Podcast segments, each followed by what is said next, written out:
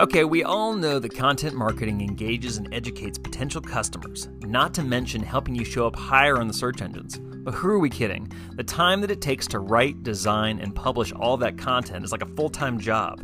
That's where Breezy comes in, your new virtual content marketing team.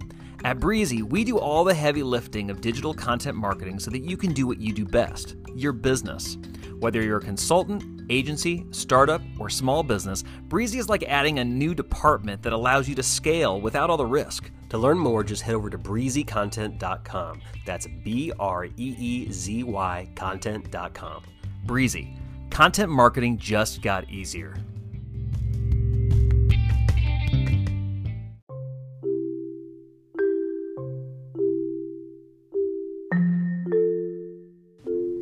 Hey guys, thanks for listening to the podcast today. We have a really good interview in store. And of course, everybody's at home and everybody is on the internet. And so we got so close to being done with this interview. And at the very last minute, uh, she cut off. But it's still really, really good. So I encourage you to listen to the whole thing. Thanks a lot. Here we go.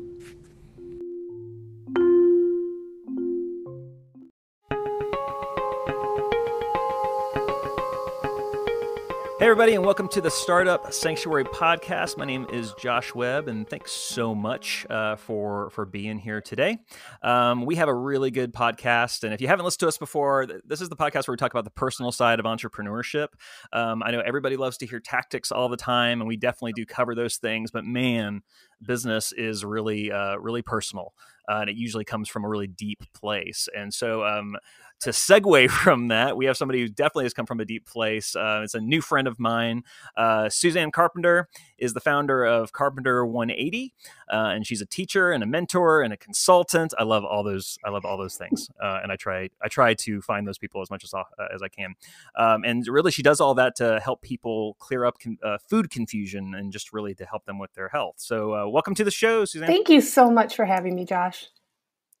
Now, everything that you on your website and everything calls you Suze. So, am I supposed to call you Suze? Yes. The, when people get to know me better, I think they get tired of saying Suzanne and they just shorten it. Yeah, that's true. I mean, you don't want to. You got to save all that time. That's you, like time you could be saying something else. so, Sue, Suze, and it's not Susie. It's Suze. It's Suze. All right. All right. Well, great. Well, th- thanks so much for for uh, for being here today. Um, I, I want to hear. You know, you know, we, we're um, new uh, new to each other, and so I, I don't know that much of, about you other than what I've read on your website. So can you tell us just a little elevator pitch about about your story and and how you got started in in the health industry? Yep, I sure can. Thank you so much for having me. I am really excited to be here. So uh, guess what? I had a secret that I didn't plan to tell anybody that I really thought I was going to take to the grave with me. So I'm this girl that's born and raised in Michigan, and I am six foot two. And I always say that means I kind of have a different perspective on everything. Met my husband in college, mm-hmm. and we just started growing a life together. We have four kids, and I started out teaching first grade, came home when number two was born. And in that time frame, I developed one of my superpowers. And I just kind of jokingly say, once I understand science, I can explain it in a way that a first grader can understand it. So then I stay home, raise the kids. And you know how life is going to throw you a curveball? It's not if, it's just when. Ours was in 2009 when the auto industry tanked and we relocated our mm. family to Jackson, Mississippi, following my husband's career. And with that, we took a 40% pay cut. And we're probably the nicest people on the planet. So we weren't talking about that with one another because we didn't want to stress each other out. And I, I don't really give that as free marital advice, but that was just what we were doing. So I bump into a direct sales company. This is over 10 years ago. And I was doing it just to kind of stay home but keep my family on track. But Josh, I started to get like that entrepreneur bug. Like I really liked the idea of working from home for myself. Isn't that annoying? Isn't that annoying? Wouldn't it be wouldn't it be easier if you could just ignore that? yes. And just make it go away. Yes. And I have always been an entrepreneur. I understood working for profits, not wages at a really young age. It always made more sense to me to babysit than say work in the mall. I saw that I could make mm-hmm. more money. Okay, so I just start out in this nutrition company and fitting people to products, and I start to notice that they're really looking for magic diet pills. And I was like, guys, those don't exist. And I would mm-hmm. spend a lot more time pro bono just working on the food part and the nutrition part. And that was a sweet spot for me. Like I could get lost doing that for hours in a day because I enjoyed that teaching. All right. So I'm asked a pivotal question, and it's Suzanne, you say you would die for your kids, but would you change for them?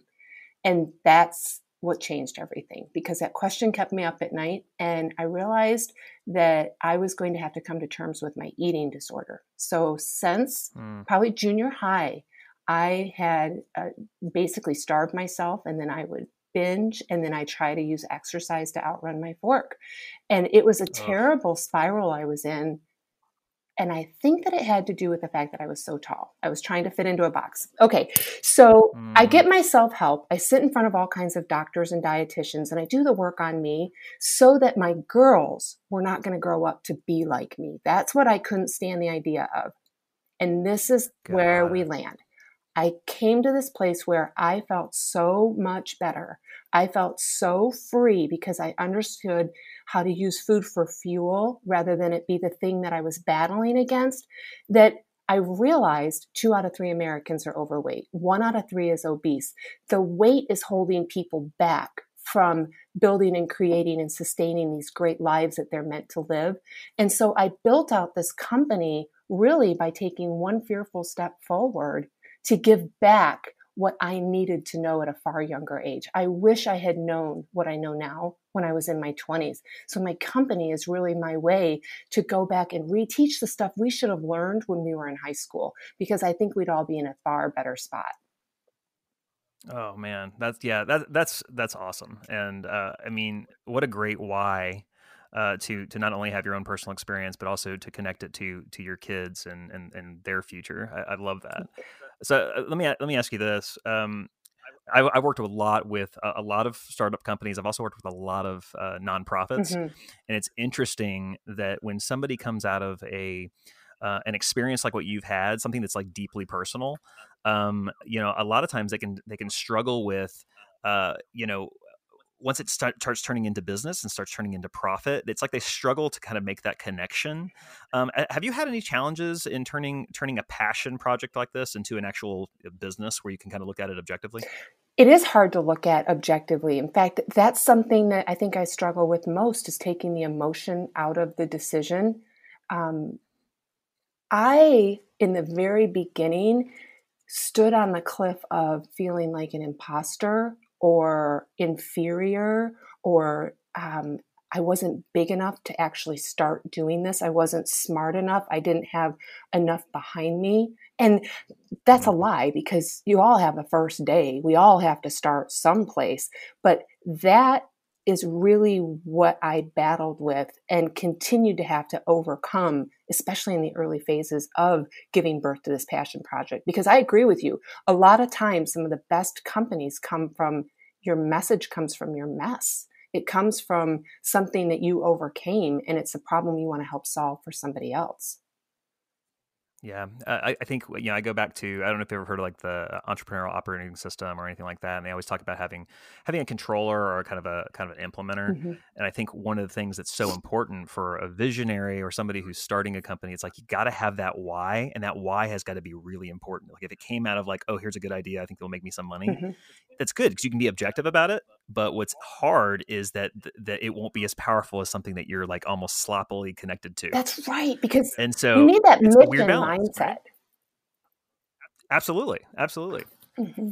Yeah. Um, so it's uh, let me let me dig, dig, into your your programs a little bit. I, I know you uh, kind of one of the first steps of uh, to work with you is to choose a program. Tell me a little bit about how you developed that and how how you turned uh, like you you'd mentioned the science that you had learned into into these actual programs. Okay, sure. This gets to be a lot of fun. So two of the three programs people are very familiar with. One of them I call babysit my plate, and that's one on one. And I joke and call it like the tutoring. The person who's like, Suze, I have questions. I need to talk to you. I want accountability. I want you to hold my hand. You know, we all kind of have that one on one. Then I have virtual courses that I'm developing called the Food Peace University. That's for your self learner that wants to do something online. And the third one is what I'm so excited about, and it's called SOS or Suze on your shoulder. And now think about that angel on your shoulder that's chirping messages in your ear. What I did mm-hmm. is I developed this into a subscription that's $15 a month, and it is a three to five minute soundbite that drops right to your text message every single day, teaching you what you need to know in the right sequence so that you can win at losing weight. Now, this is why, and this is where I went back to my roots as a teacher. I understand how we learn, and it comes from repetition. So, also, do you remember the feeling, Josh, when you had to study for a test and you had all the books on your desk and you were so overwhelmed with like, oh, what do I need to know for this exam? What it's there's so much. I definitely remember not doing anything about that. Okay, for sure, because it would because it would paralyze you, right? Yeah, absolutely. Okay, that's exactly right. And but then do you remember you still had to go take the test anyway and whatever you did manage to put in your head, you could almost feel it leaking out of your ears do you remember that? Oh yeah. Okay. Yes, I, I, I yes, this is this is uh, flashbacks. Unfortunately. Yes, yes. A lot of us can identify to that. Okay, so really, that's what nutrition feels like. There is so much information out there. The diet industry, in fact, is gigantic. That for just somebody who wants to get started, it can feel like that test scenario. That it's so overwhelming that you stop before you ever start. Because who do you listen to? There's a fad, there's an opinion, there's just so much noise out there.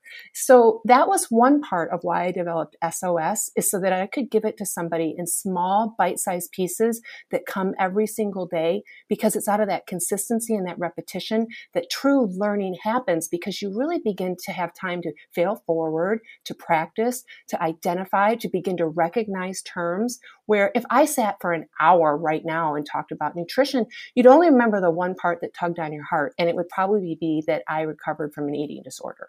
It's just, it comes too hard too fast. So then the second part of why I did SOS is a subscription in small chunks back to when we were learning our multiplication facts in third grade. Do you remember you would be working on your threes and fours, and then your teacher would eventually have you at your nines and tens, and then pull back to the threes and fours to reinforce? Do you remember that? Mm-hmm. Same mm-hmm. idea with SOS. Like I'm introducing protein, fat, and fiber. I'm introducing net carb. I'm introducing how we're burning fat for fuel. And these concepts are going to begin to make sense out of the repetition. And what happens once we move past a basic of education where there's a little bit of empowerment and success, that's when I can get to what needs to get to. And that's the emotional part.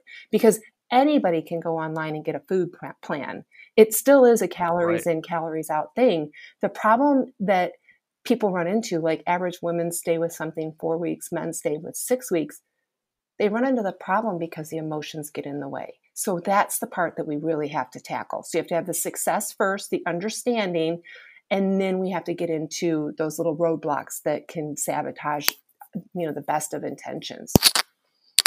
Yeah, absolutely. Uh, let me let me ask you this: How, how uh, you know I'm, th- I'm thinking about this from a scalability standpoint. I, have worked with a lot of trainers and I've worked with a lot of um, you know dietitians and, and, things like that. One of the problems they've they've had in the past, I think this is alluding to why why you've maybe um, made your programs the way you have, is that scalability mm-hmm. tends to be a big problem with them. It's like they either have to imagine kind of a Beachbody scenario where they have this huge huge thing with all these uh, all these trainers and all these uh, you know all these plans, or it's like they have to be very very customized and and basically be you know their personal coach. How, how have you how have you balanced that, and how is that working for you? Uh, because I know that's probably you know a str- an ongoing struggle. Yes, and that's I love that question because everything that I did when I was building out Carpenter 180 with the SOS was my first goal is to get to 10,000. Not I mean that's my big bullseye goal 10,000 subscribers. Mm-hmm. So I built this with that end in mind. Everything I did was yes, but when we have 10,000 subscribers, this is SOS has to be automated.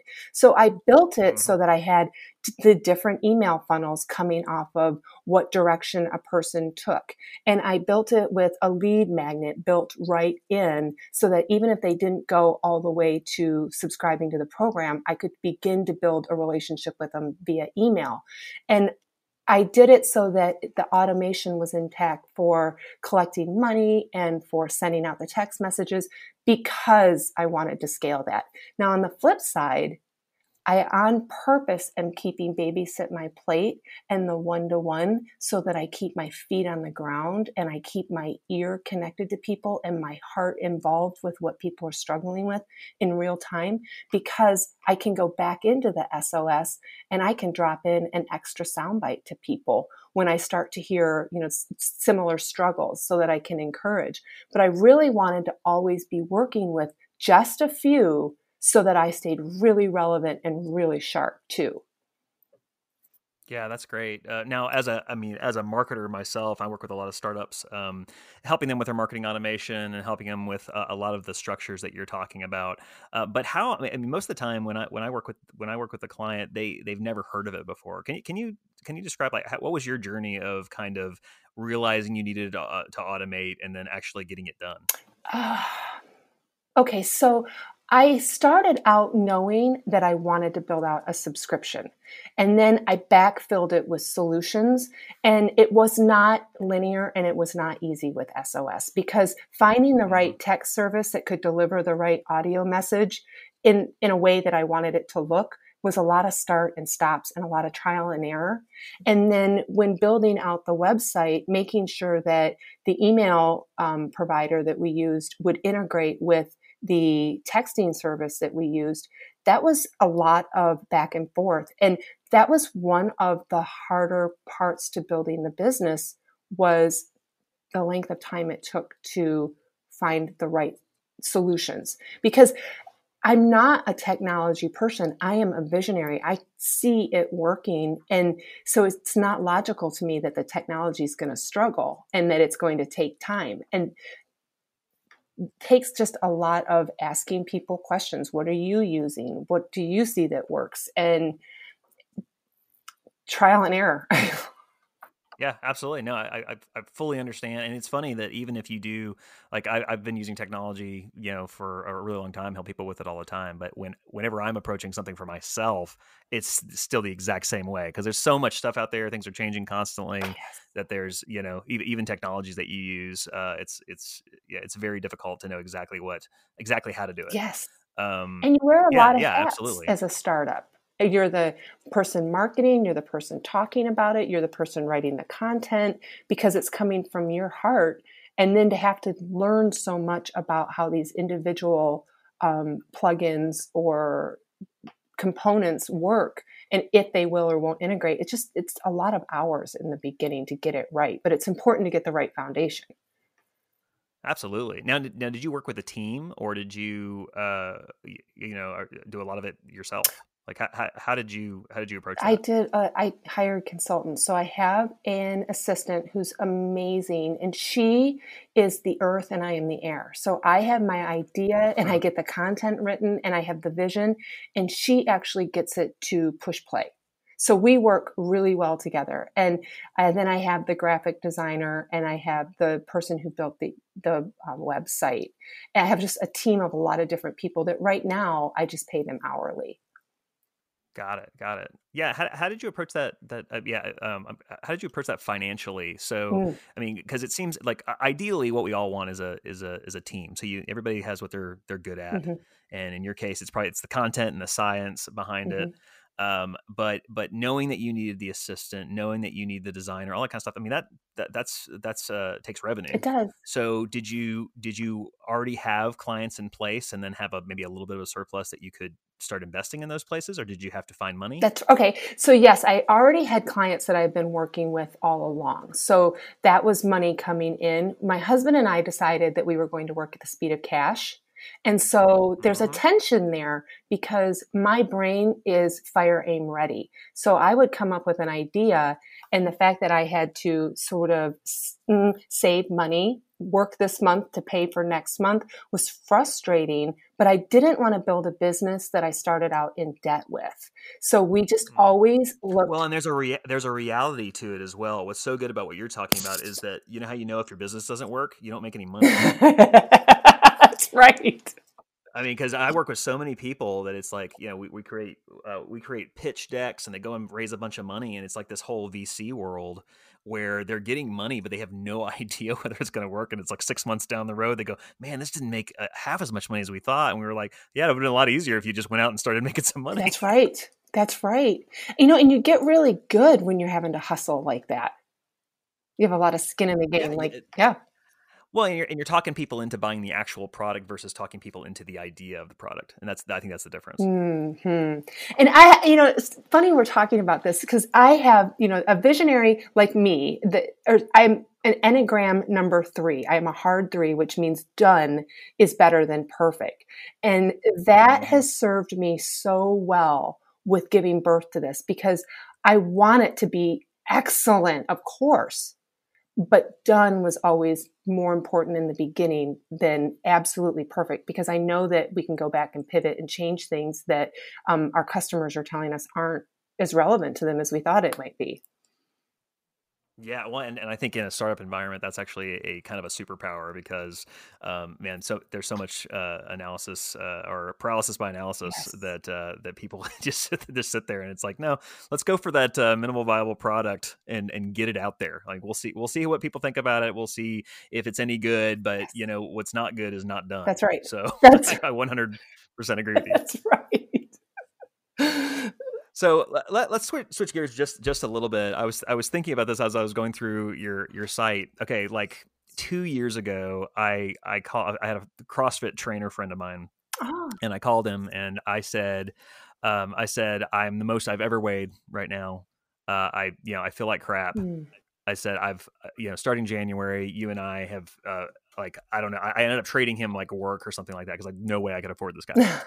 and um and so you know i was his consultant and he was my coach and we did it for a year and i ended up losing 40 pounds congratulations and best shape of my life okay that was that was two years ago then i kept it off for about a year and now between you know covid and being stuck at home mm-hmm. i'm up 20 pounds mm-hmm.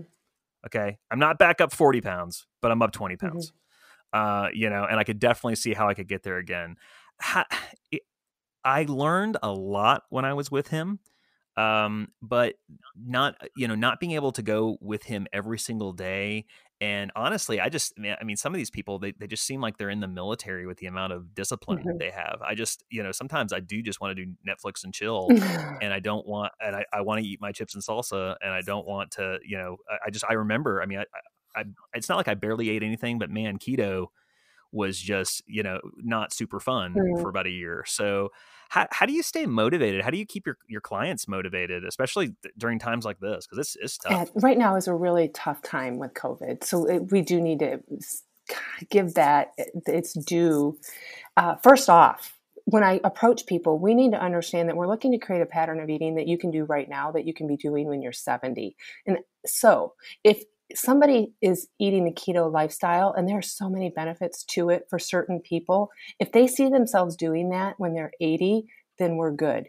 If we're doing that just to lose weight what happens when you get the weight off to your point is you, rebound and you go back up because you didn't create habits that are going to be sustainable within the pattern of eating. So, first off, the good news is, and this is one of the most freeing principles that I learned exercise is not part of the weight loss equation, it's part of the weight management equation. So, going in and working out for lean muscle, endorphins, community, cardiovascular health, I have a huge exercise platform and it's important, but it still comes down to the nutritional choices that we're making. I mean, a lot of trainers, when I talk to them, they're like, if I could just get the other 23 hours in line for people outside of the hour that they were with me. So, first thing, right now, we're tending to do a lot more emotional eating. And the reason is it's called the feeling spectrum. And if you can picture your left hand and you were going to say, touch the stove, you couldn't keep it on a hot stove. It hurts too badly. And your right hand, if you were to put it down on the table, uh, that's your happiness. And it's something so happy that also doesn't sustain, like, say, Christmas morning or the endorphins from a workout. Now, we as humans are wired to want to be happy. So we naturally are going to do things that pull us away from the left hand or where the pain is. Right now, as a I mean, the world, we are all experiencing higher levels of pain and they manifest differently stress, boredom, fatigue, tired, uncertainty, anxiety, whatever We are wired to want to get away from that. Now, there are several things that we could do that society frowns on that can give us an endorphin rush and make some people feel happy, like, say, uh, speeding, stealing, gambling, drugs, um, anything. Those can make you feel mm-hmm. better but society frowns on it. Now, the one that society does not frown on is overeating. So let's say that you find yourself in the pantry and suddenly you realized you wanted Ben and Jerry's or you wanted pretzels. Now, the reason that you're comfort eating is it's just a stressful time during the day. And maybe you don't even recognize that. You're just munching away. Well, the feeling that you had, let's say it was stress, is, is there. While you're eating, it's as though you put a blanket over the stress and you numbed it out because of the endorphins. The problem is there's a finite amount of food. There's going to be the bottom of the ice cream. There's going to be the end of the chip bag. And when you're done eating it, what'll happen is your blood sugar will go up and down. You'll get the crash. Your stomach will hurt. Then the numbness will come off the problem. You'll be left with the stress. And now we have the regret of the overeating and you feel even worse.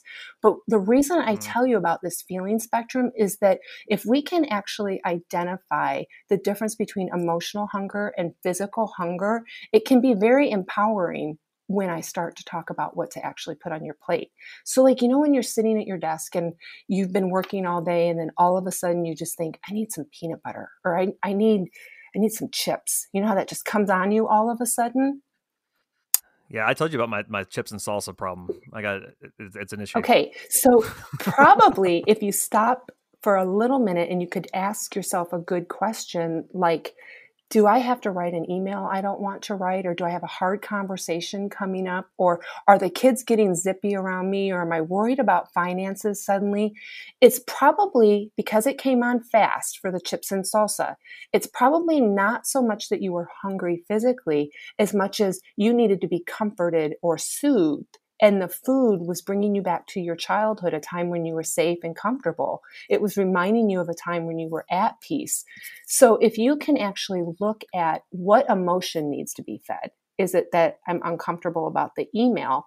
Then you can begin to slow down the amount of emotional eating that you're doing. Does that make sense to you, what I'm saying? It makes perfect sense. I actually have never really heard it uh, talked about like that. It, that's empowering. Cause, yeah, because I mean, because well i mean because it's always been about discipline i think everything i've done has always been about discipline so it's like and, and, going back to you saying saying just trying to hit a certain goal way it's like i killed it for about a year um and i mean i was just so, i was so disciplined and i kept it like i said about a year later I still stayed on that, and then I started making little concessions. And I'm so you talked about the Enneagram 3 mm-hmm. Um, I am in the Enneagram four with a hard three wing. Oh, so I can feel like a three sometimes. Uh-huh but I am emotional. Uh-huh. I'm an emotional creature, and and so you're right. I mean, if I, I can get like I, I don't get kind of mad, I get I get mad. I don't get kind of happy, I get real happy. so, um, well, you know, so I totally get it. And and and right now, when there's not a whole lot to do, I mean, I I have a little home gym, but it's just like I don't want to work out, and there's it's you know getting vegetables and stuff, getting good food is a little more difficult than it has been in the past and you know it's just a little easier to eat Doritos. It, it, really is, and if I can tap into that just for a minute, emotion always overrides logic. So your logical brain knows what it needs to do, but again, still we've got all these extra feelings. And to your point, being a four. So what I seek to do in the beginning is can I explain protein, fat, and fiber and the benefits of what fiber can be in a way that eating any other way becomes illogical? Now, uh, right out of the gate, I think that you start making up food rules that I never said, like, I'm going to give up Doritos and chips and salsa forever. And that is not the case. What I seek to do is teach people to put on their plate protein, fat, and fiber at every meal makes maintaining or losing weight no big deal. The reason for the fiber now, fiber is a zero calorie part found inside a carbohydrate. If we focus on increasing your fiber, it has zero calories. It will swell in your stomach. It'll tell your brain you're full. It has a lot of bulk. It's very um, much like a sponge in a broom. It'll soak up calories, fats, and toxins and usher them out of the body. When people take their average fiber, and average Americans 9 to 11 grams right now a day, when you get up to 24 grams, studies show that you malabsorb about 90 calories because you upped your fiber. Over the course of a year, that can lead to a 10 pound weight loss. Now, your body can't digest fiber, but it's going to burn calories like crazy trying to digest it. So this would be like cardio. Your body will be burning more calories because you put fiber in and you will feel full. You can have weight loss without hunger. And then the protein protects and preserves lean muscle, and then the fat has a little bit of decadence and balances hormones. Together, those three things on your plate turn off eight hungry hormones. And that gives you a lot of control. So that's the education part of okay let's figure out protein fat and fiber that we can put on your plate to turn off these hungry hormones. And then if you're not feeling hungry and you're say sleeping better better energy you're starting to notice the scale moving in the right direction then it begins to be that emotionally you're not going to be turning to food as much because your blood sugar is balanced. Things are working more in your um, favor. And that's where I'm able to introduce to people things like thoughtful indulgences. Like we start to figure out what your favorite foods in the world are, and we we figure out how to work them into your eating rather than how to omit them. Because again, if I had to go without chocolate for the you know the rest of my life or to lose weight, that's not going to serve me. So I had to figure out a pattern of eating where I could maintain my weight but still have my favorite foods because food is something that does bring us all pleasure. It is something that we love.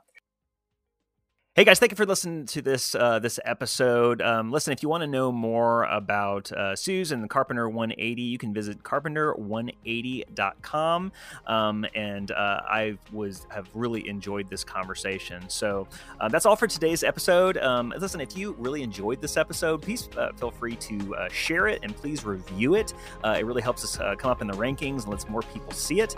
and if you would like more information about Webb Advisory Group and how we can help uh, startups like Carpenter 180 uh, realize their unique vision through branding and marketing. Please visit uh, www.webbadvisorygroup.com. That's web with two B's, advisorygroup.com. Hey, thanks so much for listening, everybody. We'll see you on the next episode.